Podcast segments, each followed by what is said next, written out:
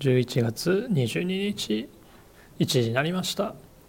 この時間は長谷部がお送りいたします、えー、先週はですね2024年春夏の、えー、商品説明会がありまして全国のビームスからですね、えー、担当スタッフが東京のオフィスに、えー、集まってくれてまあバイヤー陣がですね、えーまあ、商品の説明をして、まあ、各自お店に持ち帰ってその熱をねあの伝えてもらうというね、えー、会でございました。まあ昔はねまあ、僕も関西から参加したりしてましたけどもあのメモを取ってですね、まあ、店舗に戻ったらあの営業後に、えー、同じ説明をですね、まあ、店舗のスタッフにしてたりはしたんしたんですけどもまあ今はねあの録画もしてますしまあ社用スマホからも店舗の iPad からでも、まあ、商品の説明ね見られたり、まあ、あとは EC サイトがねできたことで、まあ、そちらでおおよその商品説明を見ることができたりもしますからまあ伝達手段ということに関してはね、まあ、昔と比べては随分楽になったなという気がしています。まあその後はねあの懇親会もあるんですけどもまあコロナ禍も一旦落ち着いてですねみんなでまた飲むこともできるようになってまあそれもね一体感が出ていいなと改めて感じる、えー、一日となりました、えー、翌日はねオフィス組は大体みんなもう休みを入れてるんでまあ、僕も休みを取ってたんですけどもまあ一人のね平日休みで何をしようかなとどこに行こうかなと思ってたりもしたんですがまあなんとね娘のクラスがインフルエンザの影響でまあ学級閉鎖ですね。しまして。まあ満喫しようかなとは思ってたんですがまあ結構なね雨ということもあって家でコラージュ作業に没頭しておりました。まあここ数週間はですねまあ制作意欲が、ん、湧いているというのかまあアイデアが割と出てくる時期なのか、まあ、割といいペースであの作れていて今ちょっと楽しい時でありますね。まあインスタにも少しずつ出来上がったものはね上げていきますので是非見ていただければなと思います。まあスポーツの方もねまあ先週もここ2週間てんこ盛りでしたね。まあ日本シリーズの後は侍ジャパンによるアジアチャンピオンシップありましたね。まあ決勝は韓国をタイブレークで破って見事優勝。まあ門脇のヒットで始まって門脇のサヨナラタイムリーで終わるというねまあ劇的な結末でしたね。まあ基本的には23歳以下で構成されたメンバーでしたけれどまあ投手の方もね野手の方もまあフル代表で選出されてもおかしくないようなメンバーばかりでしたね。まあ、ドラゴンズからも外野のスタメンだった岡林、まあ、中継ぎで清水、まあ、キャッチャーでね石橋が選出されて、まあ、岡林なんかはまあヒットこそね3本でしたがフォアボール選んでて出塁率4割超えてたり、まあ、清水も無失点で登板を終えて石橋もね途中出場ながら2点タイムリーを放つなど、まあそれぞれ結果を残すこともできてよかったんじゃないかなと思います。まあ、またね代表クラスの選手と過ごすことでねすごく刺激にもなったでしょうし、まあ、この経験をね来シーズン生かしてほしいなと思います。まあ、台湾のウィンターリーグへ派遣される選手もいたりはしますけど、まあ、このアジアチャンピオンシップで、まあ、今年のプロ野球のゲームは一旦終了ですかね。まあ、2月のキャンプインまではそれぞれ自主トレ期間になりますので、まあ、休む人はゆっくり休んで若手はね逆にしっかり鍛えてキャンプインにね備えてほしいですね。まあここから気になるのはね何といっても補強情報でしょうか。まあ、ライオンズの山川が FA になったりあとね巨人の中田翔のあ、ね、FA じゃなくて自由契約ということでね、えー、ジャイアンツによる保有権が解除されましたからね、まあ、ドラゴンズが狙いにいってるという話ではありますけどもまあ取れるかどうか注目ですね。まあ本人のね希望は在京球団で試合に出られるところということなんですけどもまあその中ではねロッテなんかもね噂されますされてますけどね。どうなんでしょうかね。まあ個人的にはまあ中田選手はね今34歳ですかね。なのでまあ23年ねそこそこドラゴンズでやってくれてまあその間にですね、まあ、細川だったり石川、まあ、鵜飼、えー、ブライトあたりのね若手が、まあ、中田選手を見てね、まあ、育ってくれると思いますので、まあ、そういった意味ではねまあその若手の壁としてね超える存在としてもねあの個人的にはドラゴンズに入ってほしいなと思っています。まあ怪我しがちですからねまあフル出場っていうわけにはいかないのでまあビシエドだったりとかね、えー、宇佐美選手なんかと併用しながらでいいかなとは思ってますけど。まあただあれだけ打てる人がね1人入るとガラッと打線も変わりそうですからね。まあここはまあ過去にはねいろいろ問題も起こしてますけども是非入ってほしいなと思う選手の一人であります。まあ、先日ですねあの明治神宮野球大会っていうねあの大学の野球試合をね初めて生で見に行きまして、まあ、神宮大会って言われてるんですけど、まあ、毎年11月に行われているね高校生と大学生の、まあ、トーナメント戦の、まあ、いわゆる全国大会なんですけども、まあ、その中の準決勝の1試合だった青山学院大学対岩手のね藤大の試合を観戦してきました。あのまあ青学のね 青学の選抜がねあの広島のドドライチの、えー、常広君ということもあってまあ興味もありましたし、まあ、せっかくね近場で見られるならと思って行ってみたんですがまあちょっとね遅れて行ったんですけどもまあほぼ満席でしたね。まあ、満席といってもあの観客席が開放されてるのは、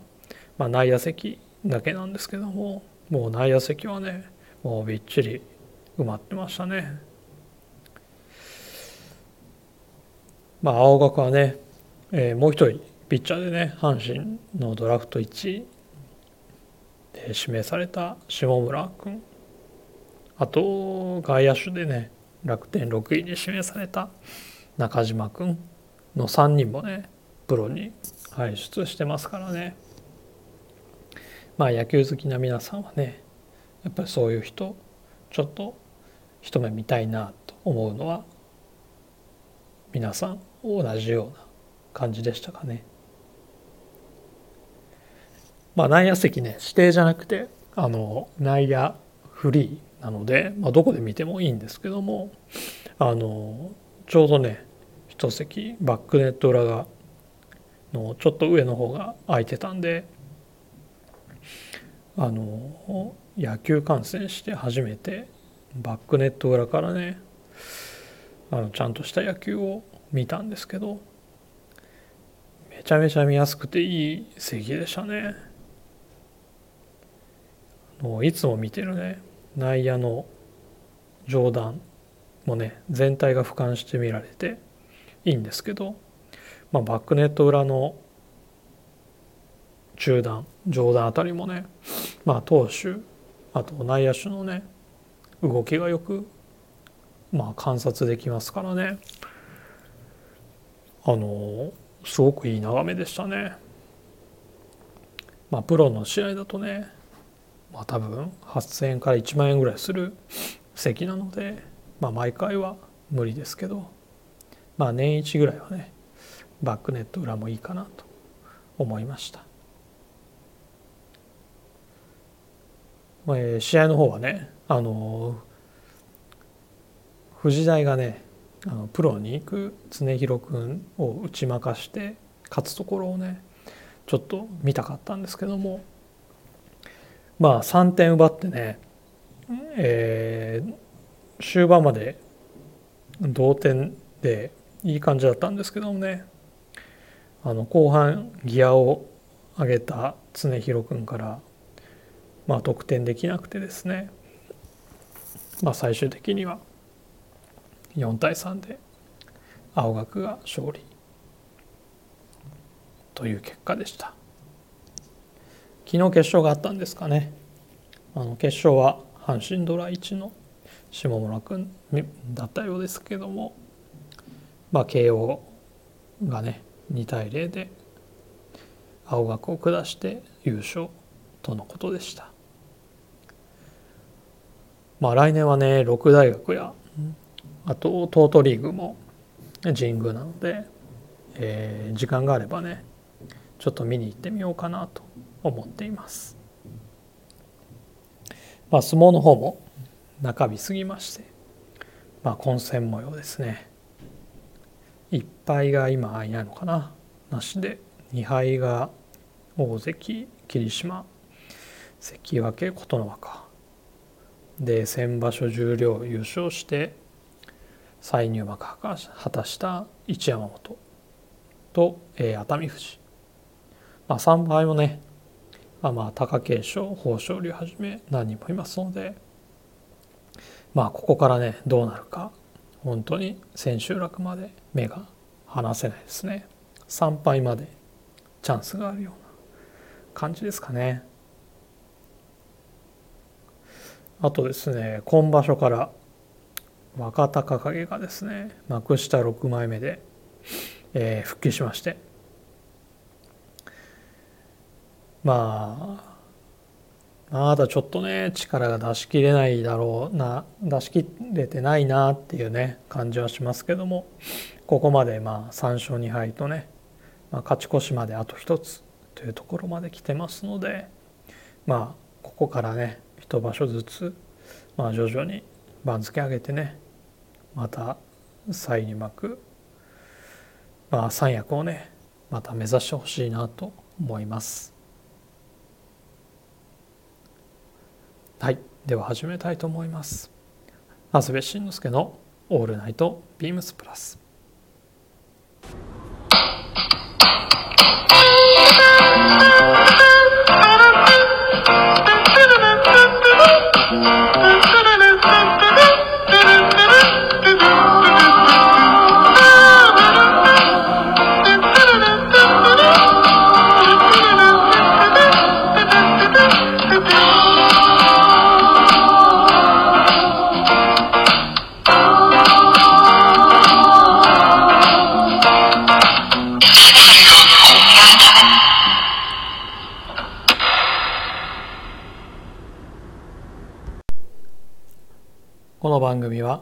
っていくスタイル。変わらない。サウンド。 All Night BEAMS+。 Supported by SHURE。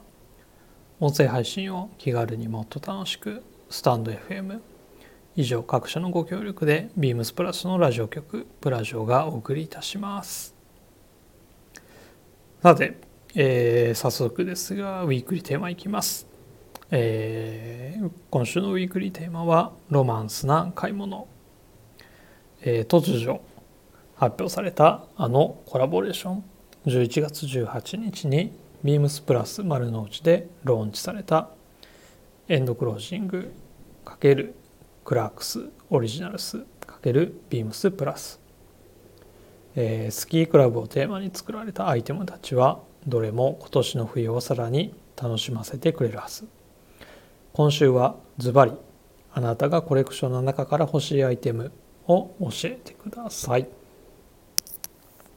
えー、ということでですね皆さんもご覧になっていただけましたでしょうか、えー、弊社ねホームページのニュースページからでも、えー、見ていただけますし、え昨日から、えーと、オ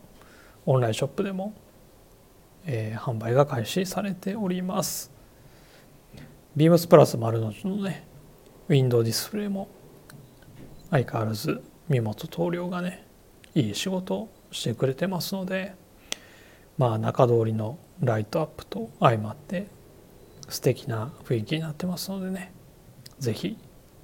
足を運んで見ていただけたらいいなと思います。さて、えー、どれもですね魅力的なラインナップなんですが僕が欲しいのはですね、えー、こちらです。まだねオンラインサイトには出てないのでえー、商品番号だけお伝えしたいと思います。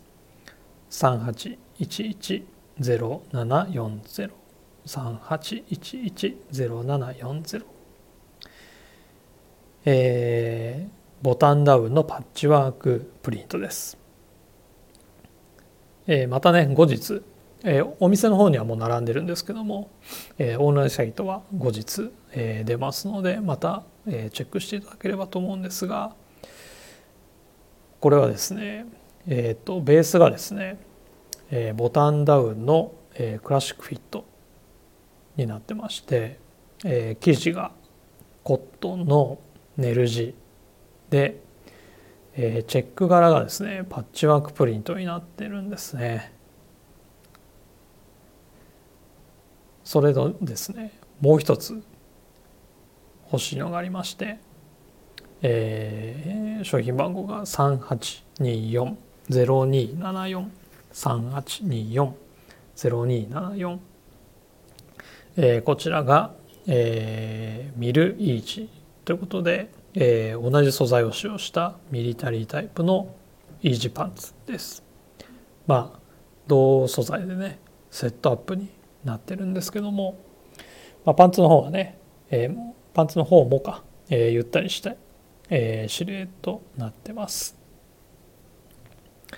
まあ、なぜねスキークラブをイメージしているコレクションで、まあ、チェックのネルのセットアップなのかなんですけども、まあ、イメージとしては、まあ、暖炉の前でネル地のロングダウンをね着てくつろいでいる感じでしょうかね。まあ、もちろん外ではセットアップはできるのはね難しいので、まあ、別々で着ることにはなるんですけどもまあネル地、えー、パッチワークチェックプリントネルとねもう僕のね好物があのこのアイテムたちにはね集約されてますので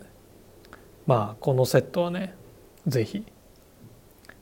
もう手に入れたいなと思っております。ということで僕が欲しいのはボタンダウンのパッチワークプリントと、えー、パッチワークプリントのミルイージーパンツでございました。えー、全国のお店でもですねお取り寄せできますので、まあ、気になる方はあのお店舗に問い合わせていただいても結構ですし、えー、試着申し込み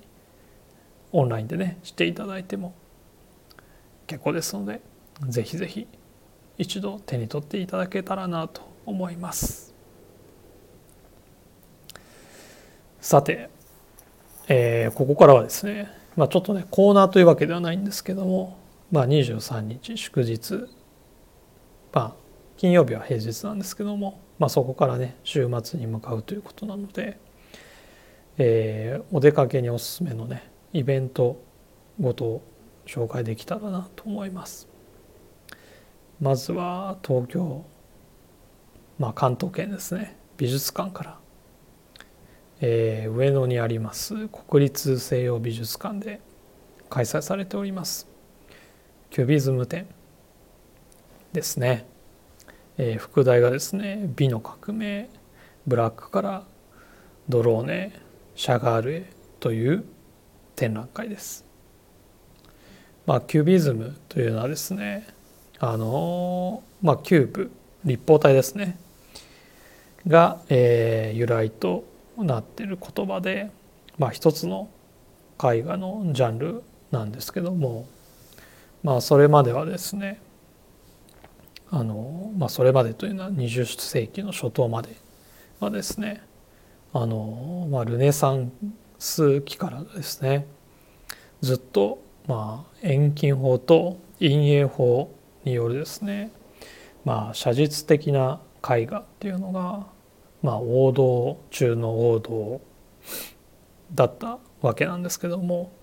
まあ、この20世紀初頭にですねまあピカソと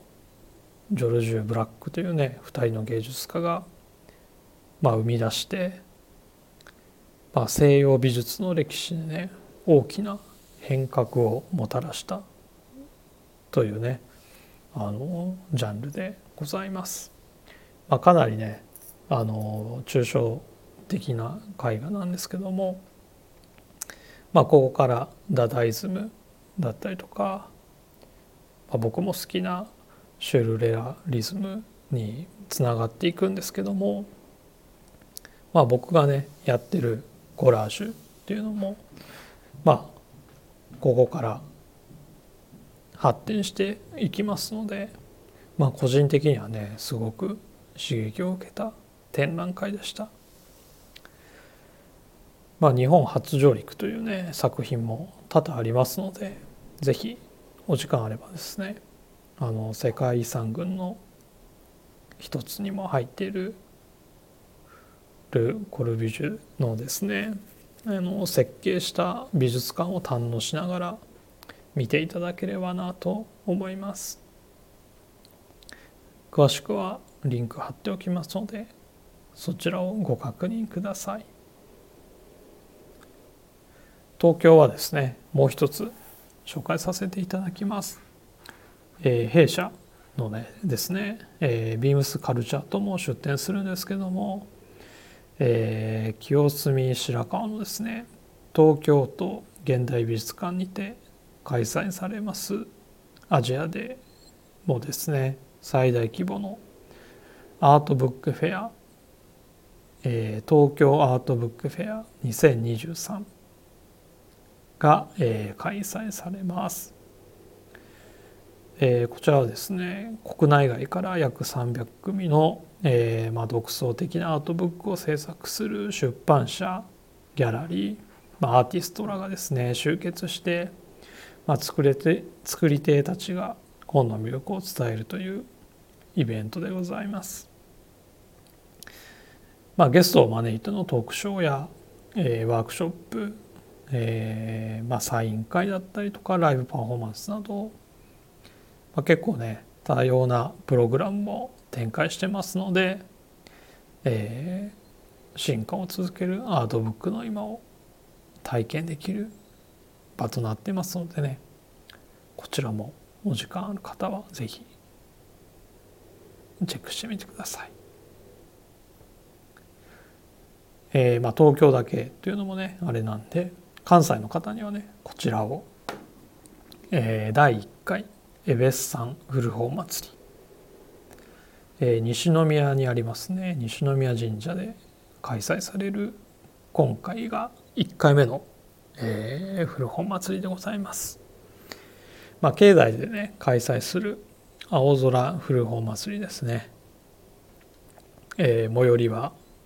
まあ、関西の方でしたら分かる方も多いかと思いますが、えー、阪神西宮駅が最寄りとなっておりますので、まあ、JR だったり阪急西宮北口からはちょっと離れておりますので、えー、ご注意ください。期間は11月23日から27日、えー、第1回目ということなのでまあどんな感じになるかね。まあ楽しみですがまあ大阪の四天王寺だったりね京都の下鴨神社の、まあ、古本祭りのようにねこれからずっと、まあ、続いていってほしいですね。ということで、えー、おすすめイベント情報でした。